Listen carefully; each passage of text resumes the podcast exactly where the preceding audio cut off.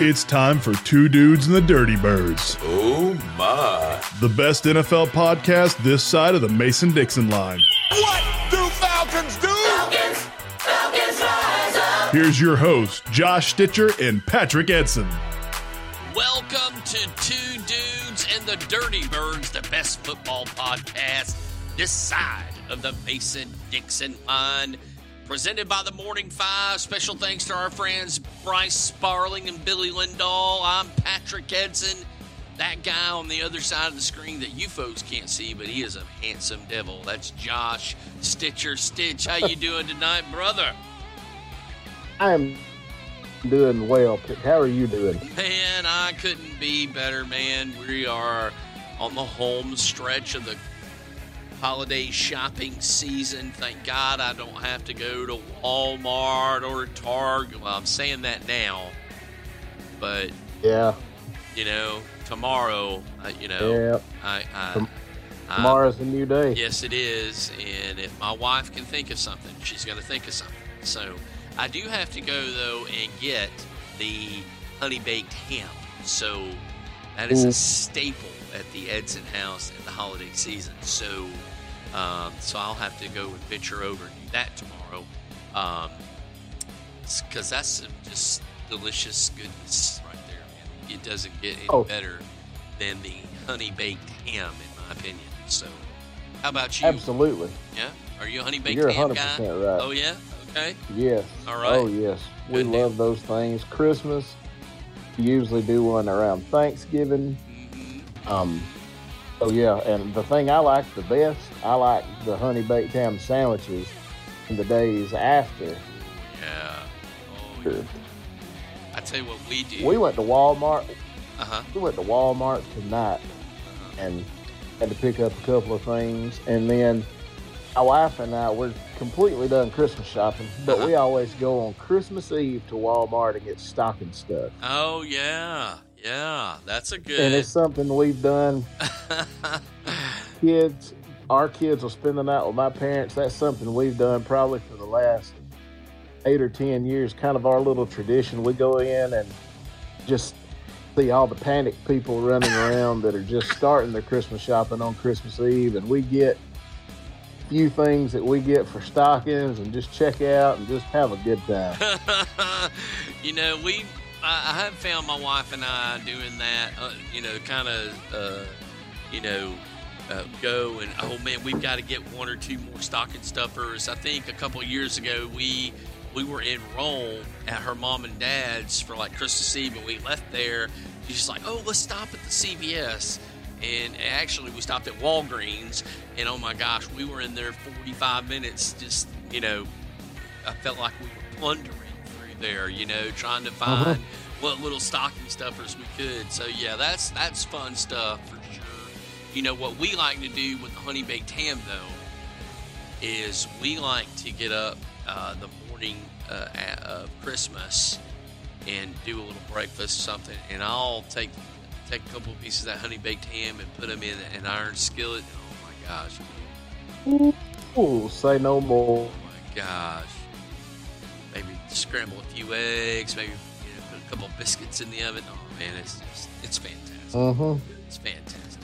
Speaking of fantastic, oh wait a minute, we're about we're about to talk about the Atlanta Falcons. There's nothing fantastic about our Atlanta Falcons at the moment, Josh Stitcher, and um, you know, um, for all of uh, Falcon fans that uh, watched this past Sunday, I was driving back from Savannah, so I listened to the game on the Atlanta Falcon radio network. Wes Durham and Dave Archer doing a great job. I always enjoy listening to Arch's perspective. Although I will tell you, the post game show that, that's a different animal, and we'll talk a little bit about that maybe if I get an opportunity to rant later in the broadcast. But I will tell you, um, I didn't wa- I haven't watched the game. I listened. Uh, I've got it saved. Uh, I'll probably will watch it tomorrow. Uh, quite frankly, uh, but after listening to it, I'm convinced I need to watch it because I think if I had watched it, Uh, I think at some point we had pulled over Sunday, and I think I texted you and I said the Falcons are making me want to drive my car straight into the ditch, and um, uh, you know it was so frustrating just to listen to.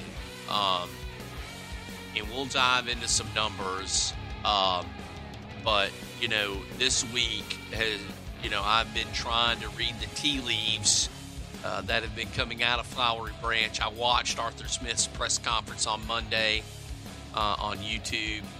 Um, and needless to say, that guy just, at, at, you know, Josh, he just sound he. It reminds me a lot of Dan Quinn's last season. And my Mhm. fear at this point, I'm just going to go ahead and throw this out here for discussion.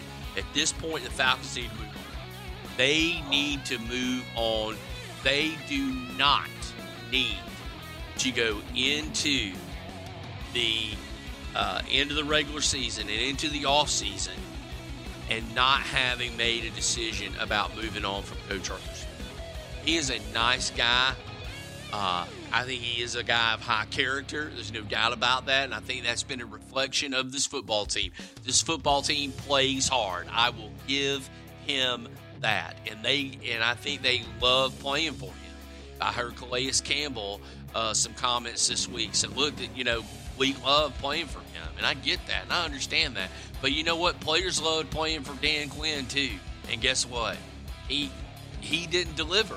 And at this point, the Falcons are no better today than they were three years ago uh, in Dan Quinn's last season, or, or four years ago in Dan Quinn's last season. Arthur Blank needs to make the decision to move on from uh, Arthur Smith because if he doesn't, what's going to happen is next season we'll get five games in, and he will have realized I made a mistake by not by not moving on. And if that happens, then all next season will be gone. It'll be it'll be it'll be gone, and we'll have to suffer yet again as Falcon fans because we are we have we just we have ineptness at the head coaching position right now. Oh, you're 100% correct. I, if I'm Arthur Blank right now, this very moment, call up Arthur Smith or whoever you got to. I, heck, at this point, you call up Arthur Smith and tell him we appreciate it. Y'all have a Merry Christmas. Best of luck to you. Terry Fontenot, same deal. Oh, so you you're Appreciate thinking you. he's got to go too, huh? He's got to go. To, ah, you know what? I take that back. Let's give him a little bit more grace. Okay. Get a head coach to work with. Yeah. he hadn't done too bad in our draft picks and things of that nature. The things that he controlled, he hadn't done that bad of a job outside of Desmond Ridder. Yeah. Well, Um, yeah, yeah. But Arthur Smith, you've done all you can do for the Falcons, and I'm like you. Fire him today. Call and say, "Hey, Ryan Nielsen, you're the interim head coach and the defensive coordinator. Let's give it a shot." Yeah. And you know, if Nielsen if Nielsen does well these last three games, give him a hard look at doing that. Unless, you know, I'm a dreamer big time. Unless something happens and and you're and you're able to uh, to get Belichick or somebody down here, go after this season. You throw Belichick twenty million a year for four or five years and say, "Hey, Bill, come down here and fix Atlanta, and let's roll." Well, you know, um, I don't think that's outside the realm of possibility, to be quite honest with you. Um, but, you know, uh, with Arthur Smith, you know, I, I agree with you. I think Terry Fontenot, I mean, let's face it, they did inherit a disaster of a franchise. I mean, Uh-huh. and and let's face it, you know, they the Falcons the first two seasons they were in salary cap hell, and you know that that was you know Thomas Dimitroff and Dan Quinn, and you know partially Rich McKay. I mean, Rich McKay is is just as culpable in all of that, in my opinion. And he, I mean, he's he's supposed to be the the guy in Arthur's Blank's ear about, hey, this is where your franchise is. You know, I, I just I don't I don't quite understand. You know who who's making the football decisions above Arthur Smith and Terry Fontenot. You know, I I don't I don't feel comfortable with that. So l- let me just say that. So, with that being said, would a Bill Belichick work here? You know, I, I tend to think that he could if the Falcons were in a good cap position. And, you know, let's face it, right now, defensively, I mean, they're, they're playing some of the best football they've played in the last 10 years as a, as a team. They've invested in the defense, and that investment has worked, you know.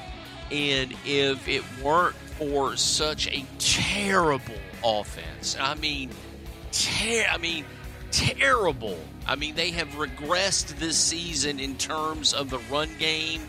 And you, I mean, you drafted Bijan Robinson. I mean, you know, and I know they've had some injuries here late in the season on the offensive line, but this is the NFL, you know, uh, which means not for long. And so, you know, uh, um, and so when you look at what they've done, they've the, the weapons that they have drafted Kyle Pitts, Drake London, Bijan Robinson, and you can't even score 20 points a game on average. Right now, in the, the Falcons' offense is atrocious. And it's because of the, of the lack of quarterback quality, consistent quarterback play. You know, if if if if Ridder could just be consistent, it, it- maybe he is. He's just consistently bad, and so maybe that's just the reality of the situation. We don't have a starting quarterback, and if you don't have a starting quarterback in the National Football League, you're not going to win football games. I don't even think he's consistently bad. He has flashes every now and then of a good quarterback. He's just so wishy washy. I wish he were consistently bad or consistently good. But just when you think he's playing awful and you know this game's terrible, he has a good series where he marches the team down the field. They score a touchdown Right? It's like or something. Then, then you get comfortable, and he's driving the team back down the field, and he turns around and throws it right to the defense on the ten yard line. Oh, that fourth. I mean that. I mean, it's just these turnovers and critical spots in the game where you're going. I mean, all the, they kick a field goal there, the game is over. They win that football game, and it's just. Oh man, it's just it's just it's excruciating. It's excruciating to to have to get on this podcast with you. Not because it's you. I love you, Stitch. You're awesome. But it, it's to get on this podcast every week and have to try to to come up with some sort of rationale that makes any lick of sense that Ridder is capable of of being better. Uh, it I'm I'm tired of it. And you know, I think you know, if you look at the statistics from Sunday's game, Ridder was 12 of 20 for 152 yards. I, I mean, he had a touchdown pass, but it was that little pop pass to to, to Cordarrelle Patterson. is like a two yard. I mean, it's Mhm. more more like a handoff, really, in my opinion. I hate that they even call it a pass. Um, but I mean, you know, but if you look at their numbers, 12 first downs, eight of them were passing first downs. So over 50% were passing first downs. They were 6 of 13 on third down. Uh, but they only had 51 plays to Carolina's 63 plays. Carolina, the 1 and 15, excuse me, 1 and 12 Carolina Panthers had 283 total yards, and the Falcons, who just two weeks ago were sitting atop the NFC South, their offense could only muster 204 yards. And they only ran for 52, and that is supposed to be the identity of your football team. And it just seems like the last three weeks, they they went from we're going to s- smash you in the mouth to we don't know what we can do anymore. And this is the wrong time of year to be be like that. And I and I think that again goes to the heart of what we're talking about in terms of Arthur Smith. We got to. We, it's. I'm done, and we got to move on. We've got to move on. We have to. You're absolutely right. We made earlier in the year the Arizona Cardinals look good. We, We- go to Charlotte to one and twelve Charlotte. We make the Charlotte the Carolina Panthers look pretty dang good. Bryce Young finally had a decent looking game, and it was it was, he had two decent drives. Yeah, yeah. The The, the, one the being fi- that last one that led to the field goal. Yeah. It's just all Yeah, and the thing is, is you- when we lost to the Cardinals, they were a one-win team. I Mhm. mean, you know, how many more one-win teams do we have to lose to? So we've lost to two one-win teams. We've lost to a team that just traded for the quarterback on the Monday before the game. I mean, I just I can't I can't I can't rationalize it anymore. Nothing makes any sense to me about this team, about its situation, about the state of the franchise, about you know all of these things. And I I, I firmly believe the reason why Taylor Heinicke is starting on Sunday is because Arthur Smith knows he's got to win the next three games and give himself a shot of getting in the postseason because if he doesn't, he's. I mean, that it just Yeah. smells of desperation at this point. I mean, why make this change now? You have you have ridden the horse of Desmond Ridder. You have chosen to ride her until she bucks you, and now all of a sudden, all of a sudden, with three games left and potentially the last sliver of hope you have to make the playoffs, you're going back to Taylor Heinicke. It just doesn't make sense. I mean, that's got to be what it is. But it's, at this point, it's one of those things. I'm afraid it's too little, too late. Oh no! I mean, absolutely. I mean, if he had made this choice six weeks ago, I, uh, well, wait a minute. He did make this choice six weeks ago, and so I mean, now it's it's like we're we're back to the. I mean, we we've we've played the one side of the cassette tape, and now we've taken it out of the out of the cassette tape player in your 1979 uh, Chevy Pinto and put it back in on the other side to listen to it yet again. And it's just, um, you know, I, I feel like I'm beating a dead horse, and and and we're talking about the same dang broken record. I mean, it, the Mhm. difference in the game on Sunday again. Bryce Young and Carolina didn't turn the ball over. Falcons turned it over twice. They lost the football game. I mean, that was it.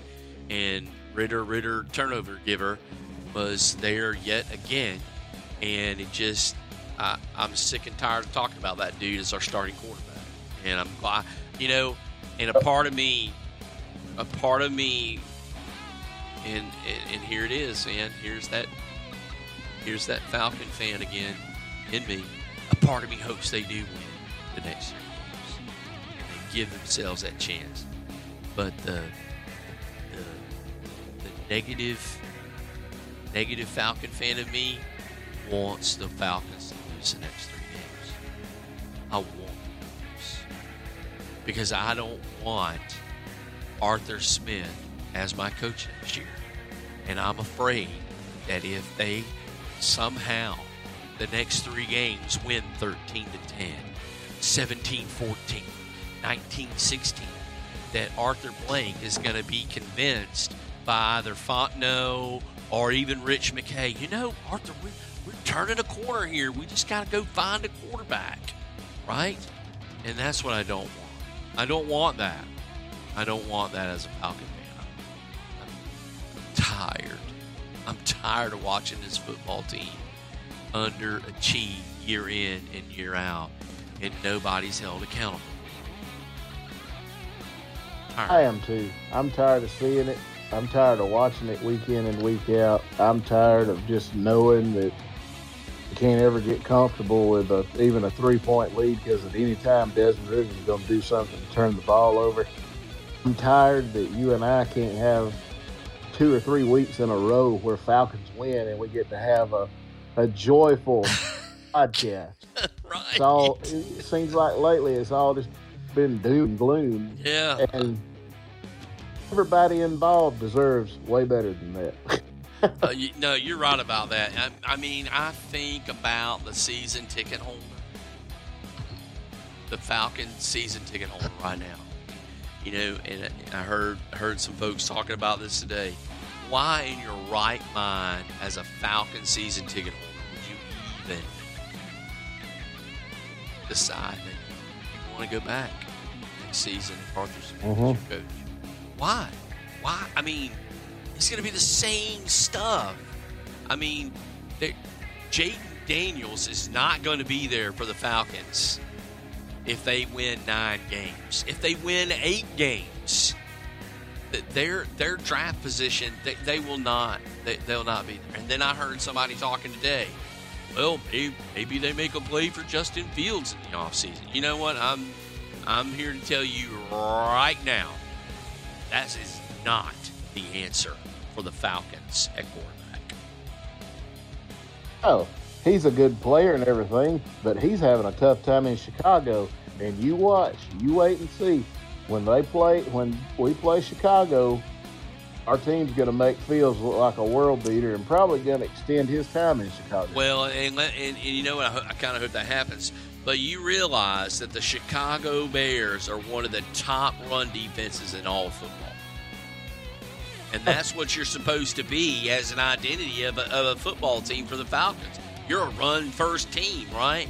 Uh, we want to run the ball and set and establish the run so that so that we can open up the play action pass game. But there's only one problem: you ain't got a guy that can throw a play action pass uh, trying to do it, and that and the real that's the reality of Atlanta Falcons this year. Quarterback play has doomed them from the beginning, and Desmond Ridder uh, seems like a nice kid, seems like a really nice guy, but he he's a backup quarterback in this league at best. At best, a backup, and if Taylor Heinicke and and here's the thing about Taylor Heinicke, you know when he when he played for the Washington Redskins, I mean I think it was two years ago, he wound up being the, their starter and won like four or five in the row at the end of the year. So that's what scares me is this oh, no, you know here here comes Heinicke and he, you know. Uh, uh, I, Somebody compared him to the to a riverboat gambler earlier today. I heard. I thought, oh man, I don't, I don't want that. You know, I don't want a wild card back at quarterback leading us to three wins, and we squeak in to the postseason and then get our tails handed to us at home as we host a playoff game um, because we'll be a division winner. You know, I just don't want that. I don't want that anguish. As a Falcon fan, I want I want somebody to come in to to Flowery Branch that knows how to build and succeed at football. Build a winning franchise. And you're right. The dude that's about 14, well, maybe a thousand miles away from here and is about to lose his job in New England, that that is the architect with Tom Brady of 28 to 3. And I'm telling you right now, Josh Stitcher, if if Arthur Blank somehow pull that off, and I know people are going to be like, "Oh, Belichick needs to retire. He he's done." But you, the, the reality is this, and I heard somebody say this today. Well, Belichick's never won anywhere else, anywhere without Tom Brady. But you know what? He won. He won six Super Bowls. Guess what? Chuck Noll didn't mm-hmm. win any Super Bowls without Terry Bradshaw. Am I right? Uh, yes, I'm right. You're exactly right. right? Jim Kelly, Marv Levy never won a Super Bowl with Jim Kelly. Don Shula never won a Super Bowl with Dan Marino. Winning a Super Bowl is hard, but to do it six times? Oh, man, if we could get a coach like that, man, somebody with pedigree, somebody that could come in and and really just take this franchise and pull it out of the fire. But please don't give me another Arthur Smith type coach. Please don't make You know, me sit be- through another season of Arthur Smith. It could even be like a Mike Tomlin. Oh my God, yeah. Somebody that just has won a Super Bowl, knows what it takes to win a suit as a head coach, not as a coordinator. We don't need another coordinator. We don't need another coordinator. I mean, at this point, we need a coach, somebody that has built a championship franchise. Heck, even if it was a premier college coach. You know, Lincoln Riley might look pretty good standing on the sidelines at Mercedes Benz Stadium next season. I'm, I'm not going to lie to you, man. Now, would that be my first choice? No. But it sure as heck would be a lot better than Arthur Smith. And Oh yeah. especially on offense. I just, I just really, I mean, I can't, I mean, I just can't anymore, man. Can you hear the desperation in my voice? I can't. I can't. Well, I was eating dinner with my wife tonight, and she literally said, I may want to send back a few of your Christmas presents. I said, why? She said, well, because uh, the Falcons might be a theme in a couple of them. I was like, no. Oh my gosh. I love my wife though. She knows she knows what I desire in my heart, true heart, and I am a Falcon fan, no doubt. Yeah. All right, man. All right, so let's. You got anything else you? I, I feel like I've been dominating the conversation. I'm sorry, but I'm I, I've been waiting four days for this podcast to get this junk off my chest. I mean, I think you said it for the both of us. You know, you hadn't said a wrong thing yet.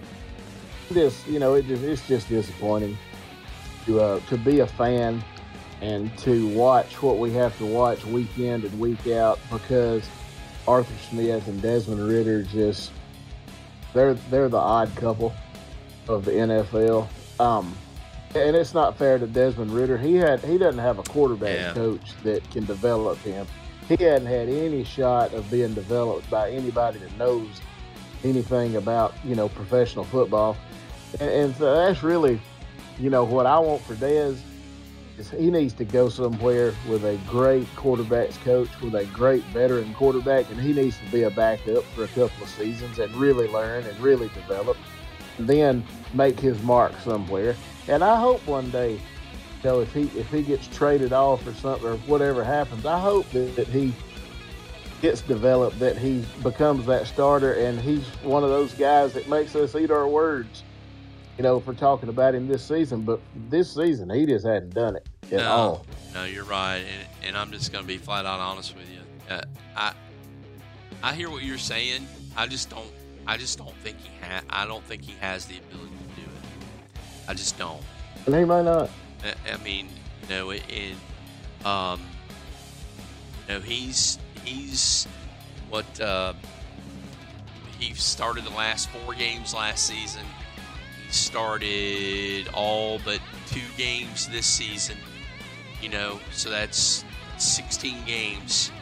Um, I just don't see someone that understands that you cannot turn the ball over as the quarterback, and you certainly can't do it in critical areas on the field, in the red zone, inside the 10, when you're passing out of your own end zone. These are things that you, as a professional quarterback, should already know. You know, one one thousand, two one. I, I gotta get. I got. I gotta get rid of the football. I can't stand in the end zone or try to scramble and make a play in the end zone um, in the National Football. Can't do it. Um, and you know, but at the same time, I I I do think I I do agree with you in the sense that, you know, what would he look like if he had another opportunity with another team, with another bona fide, or, you know, coach, like somebody that really understands the quarterback position, maybe like a Jason Garrett, or a Mike McCarthy, mm-hmm. you know, somebody, or even a Kyle Shanahan for crying out loud, somebody that knows how to put players in the right spot to be successful, to set them up for success. I don't believe Arthur Smith has done that for Desmond Ridder. And I don't think he did it last year for Marcus Mariota. And I don't think he did it in the year before in Matt Ryan's last season, quite honestly. Um, you know, and so you, you, I, you know, I'm, I'm tired talking about it, man. I'm tired talking about it. Let's move on. Crap. Um, unless you got something else you really Moving need on. to- All right. Now, All right. what okay. happened in the NFC South this week or last week? Well, man, in the NFC South last week, uh, it was, of course, um, let me get there in my show sheet, everybody. Working with a bona fide amateur is Josh Stitcher. All right, so NFC Week 15 NFC South recap. You had the Bucks over the Packers 34-20 last Sunday. Baker Mayfield was in fact Baker Baker touchdown maker as he was 22 of 28 for 381 and four touchdowns and Rachaad White yet again 21 carries 89 yards the bucks are doing just enough on the offensive side, you know, I mean, again, uh, you know, you and I have talked about this before. If Baker Mayfield has to throw the ball more than 30 times a game, that's where the Bucks get in trouble. But uh, it seems like, from an offensive standpoint, they have reached that sweet spot of uh, pass attempts versus uh, rushing attempts, and it's working right now, man. Because they're seven and seven, they're atop the NFC South. They control their own destiny, uh, and they have a pretty favorable schedule. Uh, they host the Jaguars this Sunday at Raymond James Stadium on Christmas Eve at 4:05 on CBS. The Packers are six and eight. They're in the same boat as the Falcons. You know, they're fighting for their playoff life right now. Um, and so that this ought to be a really good football game on Christmas Eve there, um, uh, as uh, they look to host the Jaguars. Excuse me, not the Packers. The Jaguars. The Packers go on the road to Los Angeles to take on your Matthew Stafford led LA Rams, who are also, um, uh, uh, you know, fighting for their playoff lives. So, um, but, but, Jordan Love last week, he was 29 and 39 for 284 and two touchdowns. So it, I think the problem with the Packers is they don't have somebody that can run the football with consistency. And so I think that's going to be their downfall uh, here late in the season. Because again, you've got to be able to run the football on the road in the National Football League if you're going to advance. Uh, so Bucks 34, Packers 20. Uh, that was the first game uh, in the NFC that we recapped. The second game, Saints or Aints and the Giants. The Aints pull it out 24 to 6. Derek Carr again consistent. He was also 23 of 28 for 218 yards and three touchdowns. Alvin Kamara, he was not only their leading ball carrier, 16 carries, 66 yards, but he also had 44 yards on five receptions and five targets. Uh, so Kamara looks like he's starting to maybe uh, get to a little bit of his old self here late in the year. That also makes the Saints seven and seven. The Giants with Tommy Cutlets, also known as Tommy DeVito, uh, he was 20 of 34 for 177. Um, and he was also their leading ball carrier, which is where the Giants got in trouble, I think, in this game. He carried the ball four times for 36 yards. Um, you know, the Saints actually go and face the Rams on Sunday. Uh, actually, it's tonight, my bad. See, I'm, I've got these show notes messed up in my head. The Saints and Rams play tonight on Amazon Prime. As a matter of fact, they have already started, so I, maybe we can get a score. I don't know, but so that's zero zero to zero, five seventeen to go in the first quarter. Okay, all right. So so far, so good for the Falcons. We need a Rams win tonight. Um, the Saints and you know on Sunday, the Bucks need to somehow lose to the Jags, who seem to be stumbling a little bit down the stretch here. I know they've had a couple of key injuries. I know Trevor Lawrence is dealing with a high ankle sprain, and so I think it's kind of week to week for that kid. You know, so we, you know, the Falcon at this point as a Falcon, at the end of the day, I want,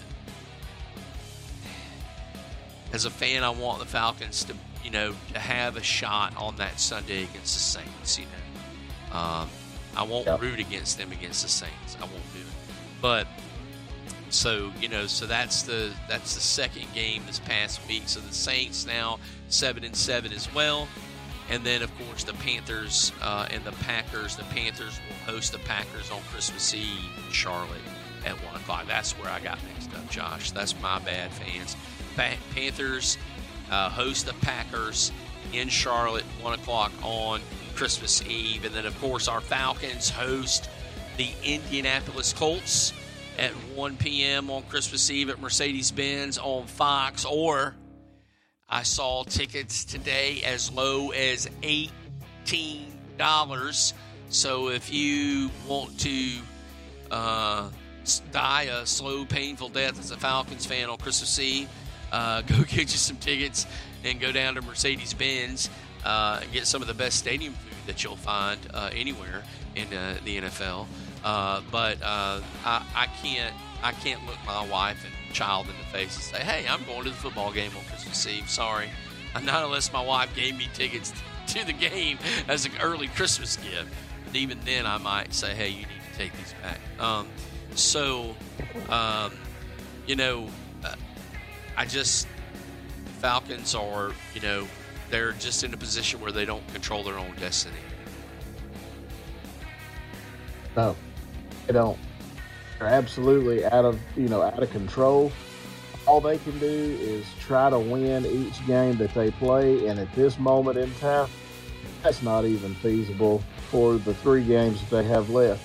But remember, I told you three weeks ago the Falcons was going to lose a game they have no business losing, Yep. and they're going to win a game they have no business winning, and they're either going to beat the Colts this week or the the Chicago Bears. I mean, I just think that one of those two. No, you're right, I man. could be wrong, and they could end up beating the Saints, No, which I- would be fine as well. Well- but I just think they're going to win one of those two games. No, you're probably right. You're probably right. They're going to win. They're going to win one of these next three games, I think. And and it would. I wouldn't be surprised if they go on the road next week. I, I, if they lose this week, which I think they will. Quite honestly, I think the Car- I think the Colts are a better football team at the moment. They have a better quarterback at the moment in Gard- Gardner Minshew, and I don't care what anybody says. You know, if you have a better quarterback, I mean, you know, you are in a better position to win. Now they still, the Colts do still have some. You know, to look at the injury report. I think that sent, sent that to you, Josh. Matt Gay, their place kicker, he's questionable on Sunday, along with their running back Zach Moss, wide receiver Michael Pittman Jr. Of course, their bell cow running back uh, is not going to play. Uh, I think he's on the uh, injured reserve. I don't think he's going to play the rest of the season. Am I correct in that? I think you are correct Yep, in that. Yep, You sure yep, are. Yep. So, um, and then the Falcons, David Onyemata, you know, he's still questionable. Uh, Kaleb McGary and Chris, Chris, Chris Lindstrom. And, you know, uh, for everything that we have said tonight, or everything I've said tonight, the offensive line injuries are really bad for the Falcons at the moment. And I think that has, uh, it has affected the run game. There's no, no question in my mind about that. So, uh, and then, of course, Bud Dupree, who's been a difference maker for them on the defensive side of the football, he's also questionable for Sunday. So the Colts in their last five games, they are four and one. So I mean, they're a hot football team right now. They've won three in a row, um, and the Falcons, of course, uh, they are two and three, uh, and you know their two wins. Uh, their most impressive win was over the Saints, uh, you know they they've lost lost to Tampa Bay in a gut wrencher at home, and they lost to Carolina on the road. Both both those losses in the final minute. If you look at the Falcons' record this season, I believe just about every game has been a one score game, with the exception of the first game of the season where they beat Carolina by two scores. And so, you know, you can't live. I mean, it's a miracle that they've been in so many games, be quite honest with you, even with the terrible quarterback play. But it's been their defense that's kept them in games. I mean, if you really break down the Falcons, uh, they're 10th in the NFL in total defense. Uh, their their passing defense is eighth uh, in in in the league, and their rushing defense is 15th. They you know they give up an average of 112 yards a game. But here's the thing that was an eye opener for me today as I was digging into the numbers. The Falcons have only given up five rushing touchdowns this season. Five. I, I, I mean, I, I thought to myself, dang, you know, I, I, knew they've been really good in the red zone this season, but they have been really good in the red zone this season and keeping teams out of the end zone. And I think that's a testament to Ryan Nielsen and that defense. Obviously, that defense has kept them in football games. Uh, unfortunately, this past Sunday, that that last drive, you know, uh, and you just gotta wonder what those guys the locker room on the defensive side of the football are saying to themselves. Yeah, obviously, number one, they didn't get any help from their offense. No. We scored a touchdown in the first quarter, and that's the only points we thought about scoring in the entire game. But even then, you know, they played pretty solid for all, all the game except for that final drive. Yeah. And I don't know. I don't know if it's one of those things where just playing in that rainy weather finally wore them down or whatever, or it was just destiny that the Carolina Panthers were going to win that game the way they won it, and they could have been playing the uh, Pittsburgh Steel Curtain defense of years ago, and they were still going to drive down the field and score and win that ball game. I don't know what it was, but the defense can't be down on themselves because they're the only bright spot in this football team. They are. You're you're right, and you know I, I, I certainly think on Sunday, you know if they're going to win this game, it's going to be the defense that wins it. I mean, I, I just, I can't, yeah. I, I have no faith in Arthur Smith as a head coach, as a play caller, and I have no faith in Desmond Ridder to go out and execute a game plan that makes any sense whatsoever that puts any sort of points up on the board to beat a football team in the NFL. I just don't. All right, man we are going to take a look at our weekly picks from last week, week 15. And week 15, uh, folks, Josh Stitcher is putting the pressure and the heat on this old boy Patrick Edson. Last week, Josh was 4 and 2. I was 3 and 3. Uh, I um, I did the oh my goodness somebody uh, gave you a hand clap. That must have been you. Thank you very much. And so, um, uh, you know, uh, it's getting tight. So I'm up 28 14, and, and Josh is 24 and 18. So four games. So, so it's uh, these next two weeks are going to decide who is the best picker of the two dudes. Uh, from two dudes and the Dirty Birds. So let's look at week 16. Um, and we'll start, I think, with probably the game of the year, in my opinion, regular season, right now to this point. Ravens travel to San Francisco to take on the 49ers. Brock Purdy, I've heard so much talk this week about, oh, but if Brock Purdy were on another football team. Let me say this to you. Let me be perfectly clear. If nobody else wants Brock Purdy, I'd be more than happy to have Brock Purdy in a Falcon uniform as long as Kyle Shanahan was his football coach. Uh, Kyle Shanahan, Shanahan is what his dad was 25 years ago. He is the great quarterback whisperer in our league, and he's proving that by putting Brock Purdy in positions to be successful as an NFL quarterback. And yes, he's got uh, uh, Christian McCaffrey, you know, uh, run C- CMC. They, he's got run CMC. He's got Deebo Samuel. Uh, he's got um, the tight end. Uh, that, that, that, uh, his name's escaping me at the moment. Um, Kittle, George yes, Kittle. George Kittle. He's got Kittle. So I mean, he he's got weapons, no doubt about it. But it, it you know, he's playing at a high level, and I don't care what anybody says. Brock Purdy should be considered as an MVP candidate in this season. So, with that being said, Ravens at Niners. You got Lamar Jackson. He's bringing the number one rushing offense in all of football to uh, San Francisco next week. Stitch, who you like?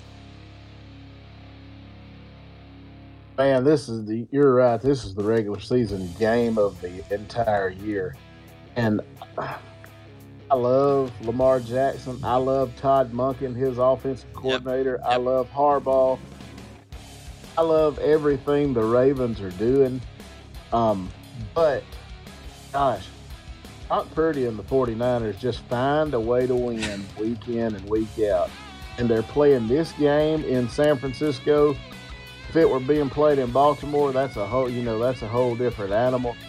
I think just just my take on it, I'm going to go with the 49ers this week. Yeah, man, and you know uh, the line right now is my, is Niners minus five. So I, I you know I can't, I, I just can't see the Ravens going on the road and winning this football game on Sunday. Not that they're not capable of it. I just think that right now, you know, I heard Bryce uh, say this this morning on uh, uh, uh, Morning Five with Billy Lindahl. He he feels that the Niners are the best team in football right now, and and I tend to think the same thing. I mean, they are on all cylinders right now on offense, and they're playing pretty good defense as well.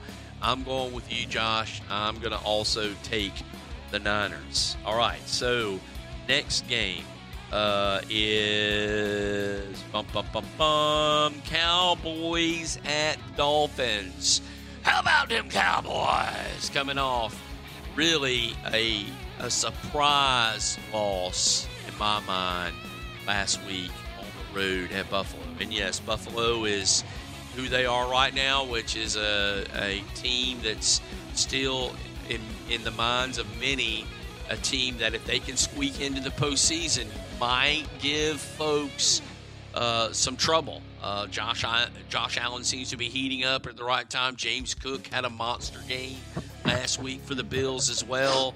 Um, you know the Cowboys are going back on the road second straight week. They'll be in Miami.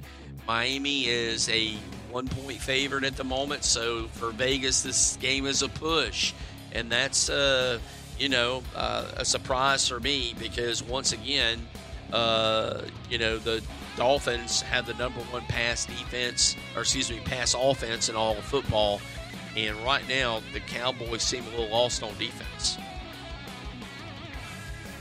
Yeah, exactly right. The Dolphins were able to put up big points last week on offense with no Tyreek Hill. and Tyreek Hill, I, I got a feeling, I, I have a feeling Tyreek Hill's going to be back this Sunday. And I just, it's a push. I don't think Mike McCarthy and the Cowboys lose two games in a row. But you can't, I, I can't, you can't pick against the Dolphins. I mean, they're hot right now. Right. Defensively, the Cowboys, like you said, are a little lost. But I mean, I'm going with Tua, Tyreek, and the Dolphins. Okay, so Stitch is going to go with the Dolphins, and you know, um, I I'm going to go with the Dolphins too, uh, because at the end of the day, I, I'm just not convinced. I, I'm going to steal an old, uh, uh, what was his name? Denny Green, Dennis Green saying, uh, the Cowboys are who I think they are, and I don't think that they are a team that can travel and play well on the road against a quality opponent. So I'm going with the Dolphins as well. All right. Bengals at Steelers. Bengals are two and a half point favorite. Um, uh, you know, I know you love your Steelers, uh, and I know that Josh Browning is uh, is the second coming of Joe Burrow at the moment.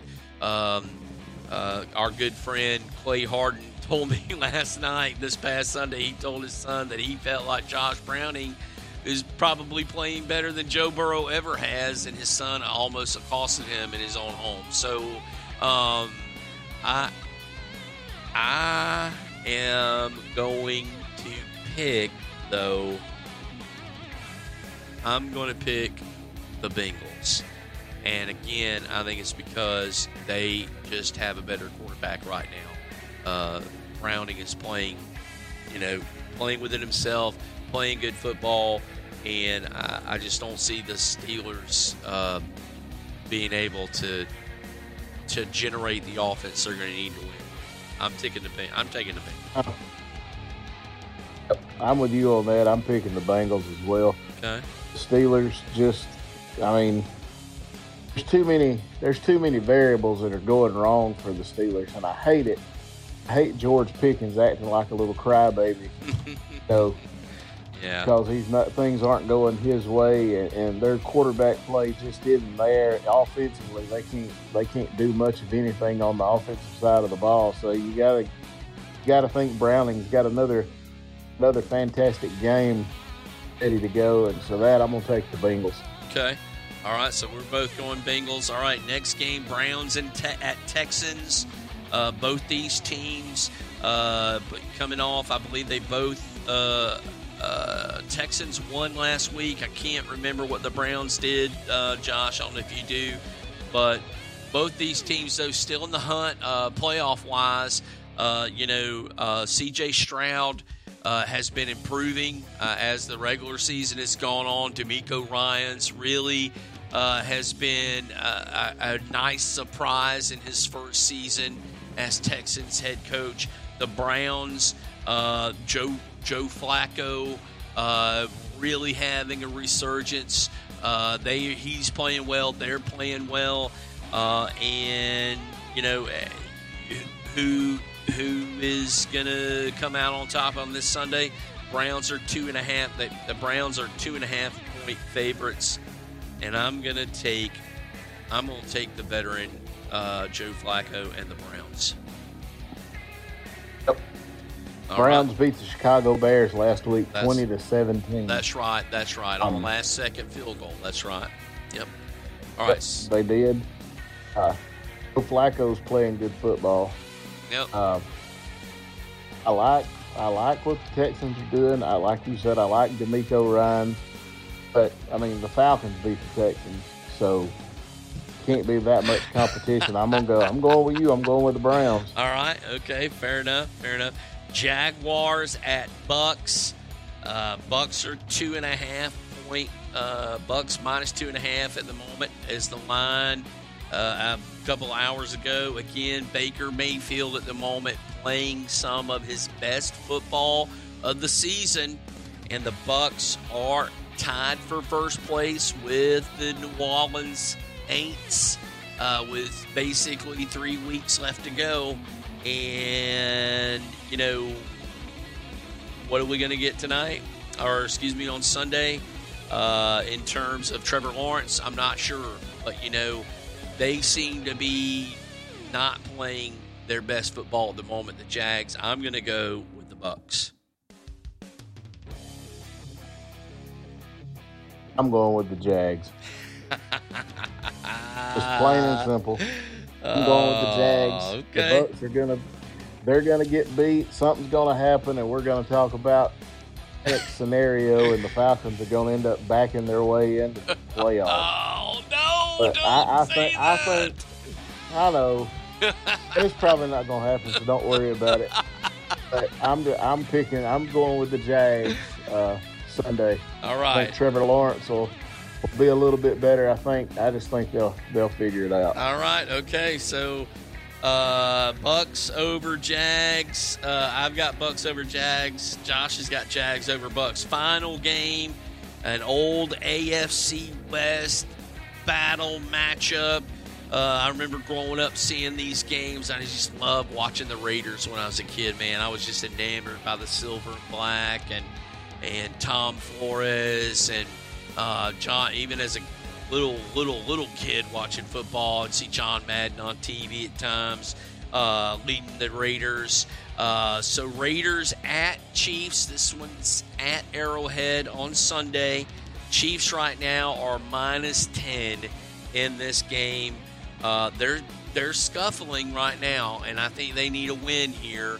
Uh, Patrick Mahomes, uh, you know, I think the Chiefs on offense are just not the same team as they were last season. So, but I also think that they are a lot better than the Raiders, even though the Raiders, I believe, last week uh, basically uh, cost uh, Brandon Staley his job as they shellacked the Chargers.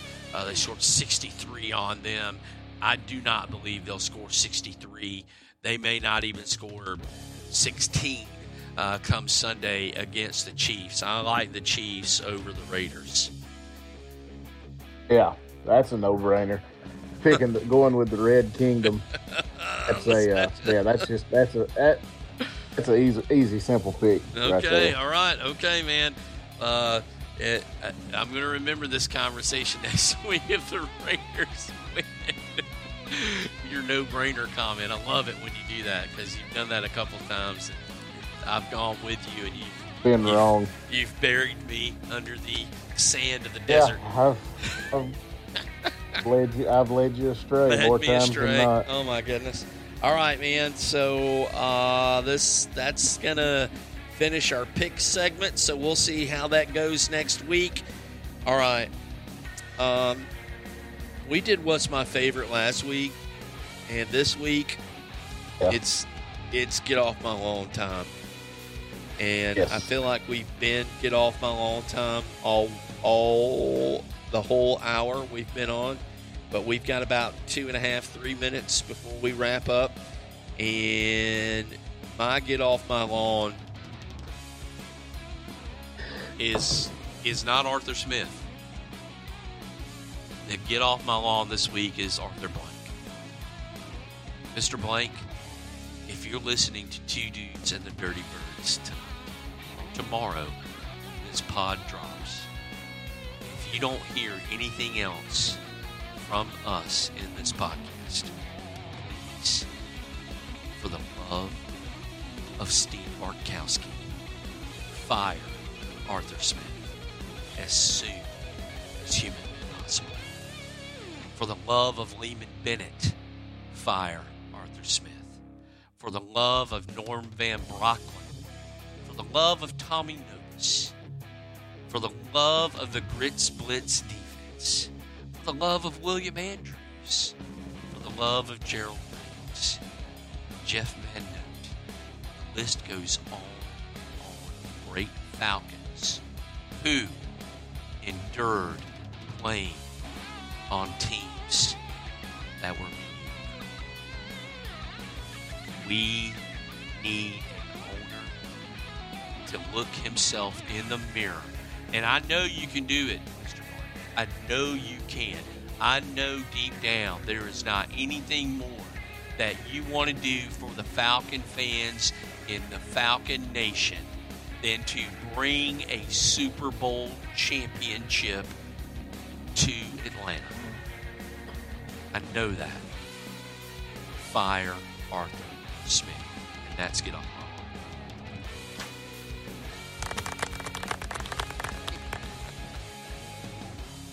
That was fantastic. That was heartfelt. I am ready to fire Arthur Smith for Arthur Blank right now because of that. I have a get off my lawn that's not near as long, not near as serious as, as that in which you presented. My get off the lawn is simply, simply this.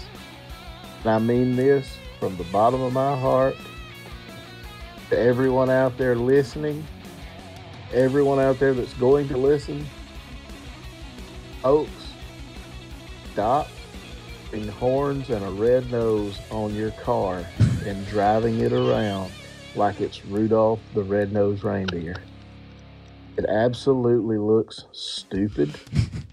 It makes you look stupid in your soccer mom minivan, decked out like Rudolph.